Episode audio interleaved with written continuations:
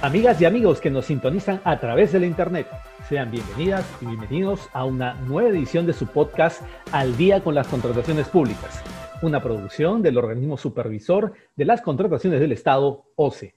En este episodio, quienes habla, Jan Velázquez, va a tener el agrado de compartir con ustedes los próximos minutos para conocer más acerca de interesantes aspectos en el marco de las contrataciones públicas. En esta ocasión, Vamos a conversar sobre los impedimentos para contratar con el Estado. Y para ello tenemos con nosotros a Wendy Cruz Camiche, subdirectora de Identificación de Riesgos en Contrataciones Directas y Supuestos Excluidos del OCE. Estimada Wendy, muchas gracias por estar aquí nuevamente.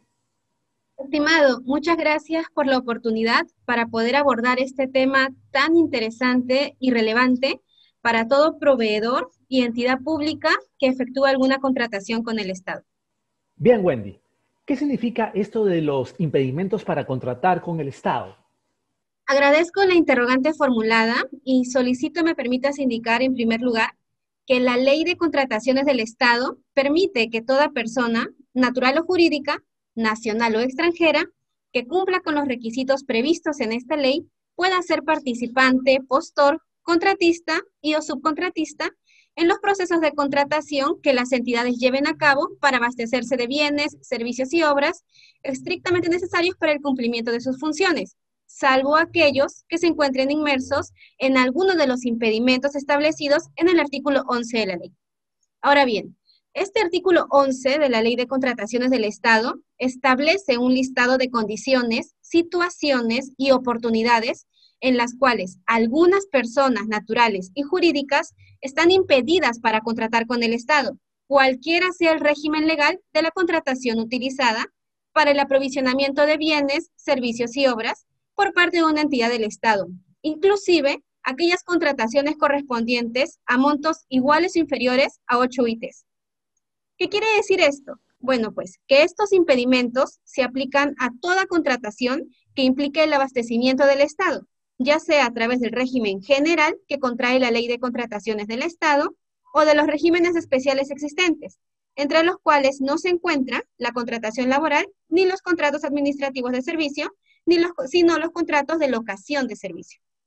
¿Y, ¿Y cuál es la finalidad de los impedimentos en el contexto de las contrataciones públicas? Bueno, te comento.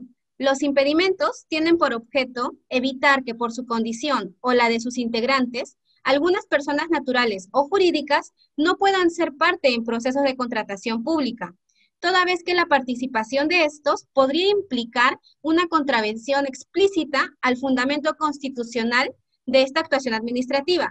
Esto en tanto las autoridades y servidores públicos impedidos se encuentran o podrían encontrarse en alguna posición de emplear sus cargos para distorsionar o influenciar sobre un resultado determinado en beneficio de sí mismos o de terceros, incluyendo entre estos últimos a sus parientes, las empresas a las que se encuentren vinculados u otras personas que busquen beneficiarse de su vínculo con la autoridad para acceder a contratos con el Estado.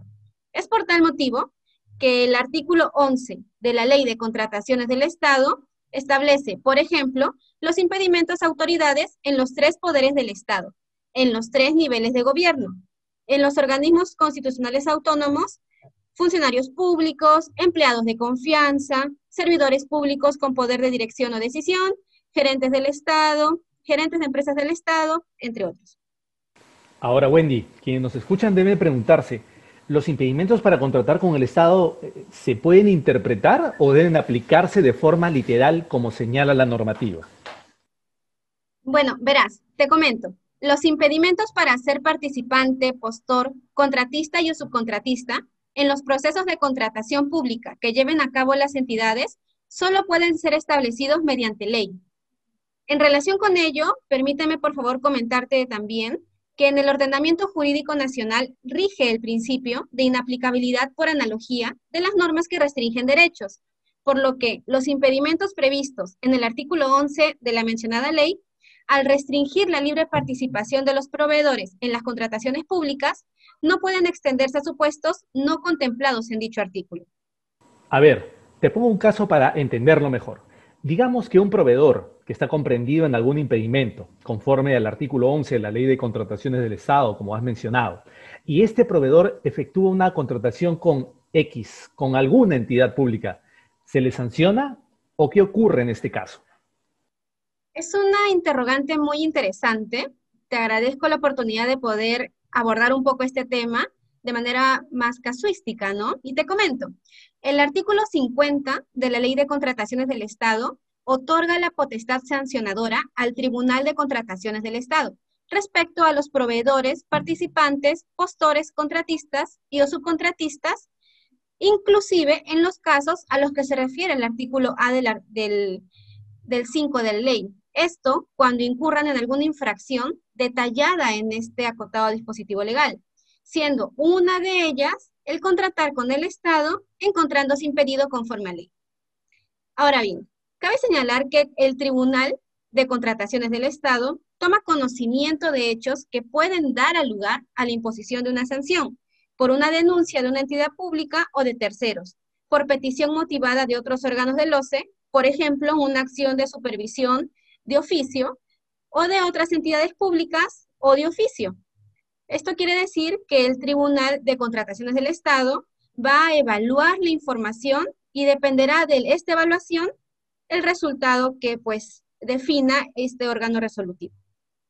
Muy bien, agradecemos a la abogada Wendy Cruz, subdirectora de Identificación de Riesgos en Contrataciones Directas y Supuestos Excluidos del OCE, por haber compartido con nosotros sus conocimientos acerca de los impedimentos para contratar con el Estado. Muchas gracias, Wendy. Gracias por la oportunidad.